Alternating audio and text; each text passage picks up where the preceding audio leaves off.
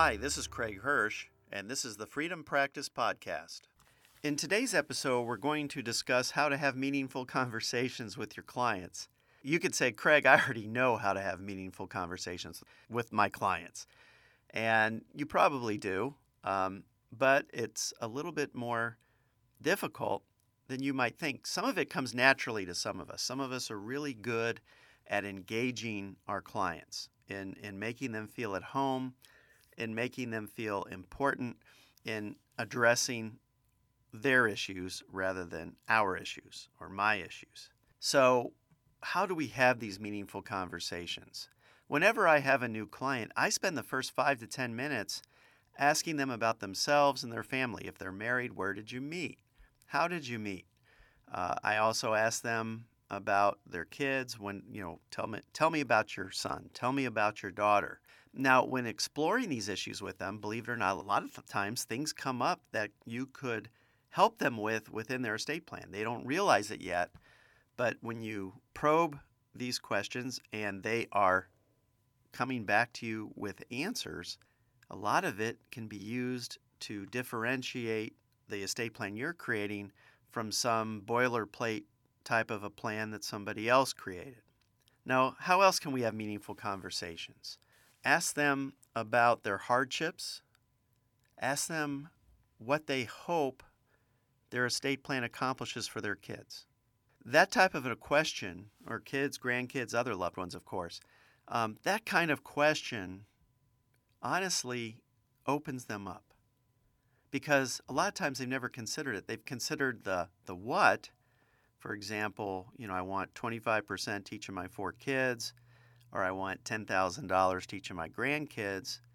And the next question of that is well, what do you hope this accomplishes for your kids?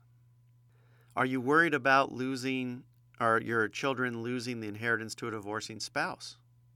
Are you concerned that your grandkids won't feel ambitious or that your children won't feel ambitious because you're taking the drive away by giving them too much too early. These are all good questions that probe into the client's mindset, which eventually leads to a much better estate plan. Sometimes clients don't want to talk to you about these things. They just shut you down and shut you off and give you curt answers, in which case that's probably not your A plus client and one that you'll probably do something simple for just get them in, get them out, and get them signed up. But hopefully, many of your clients uh, want to talk about these things. They feel that these are issues that remain unaddressed in their estate plan, and you can be the party that addresses them. Don't be afraid to challenge your clients. I once had a client who talked about his son in law who kept sending money back to a Caribbean island where his family lived and seemed resentful of that and told me that he's concerned his daughter's husband, this this Caribbean island descendant, would take the inheritance and he was very generous in always helping his family.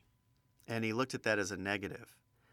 And I said, Well, I don't know. It seems to me that he's extremely loyal to his family and he's extremely generous. I said, Those seem to be good traits to me. So I challenged him a little bit on it.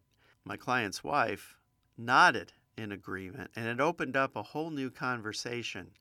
And we eventually changed what he had in his plan for his daughter as a result of that conversation. So don't be afraid to challenge your clients when you think that maybe they might be a little off base. And you can do so in a way that's not adversarial. Attorneys sometimes tend to be too adversarial. But keep this in mind. If all you're doing in your initial client consultations or in any client consultation, if all you're doing is saying, who do you want to be your trustee? Who's your successor trustee? Who's your power of attorney? Who's your personal representative slash executor? How are you different? You're just a talking uh, LegalZoom, is all you are at that point. And why should the client pay you a premium fee for that? And he probably shouldn't. Your client wants more than that. Your client deserves more than that.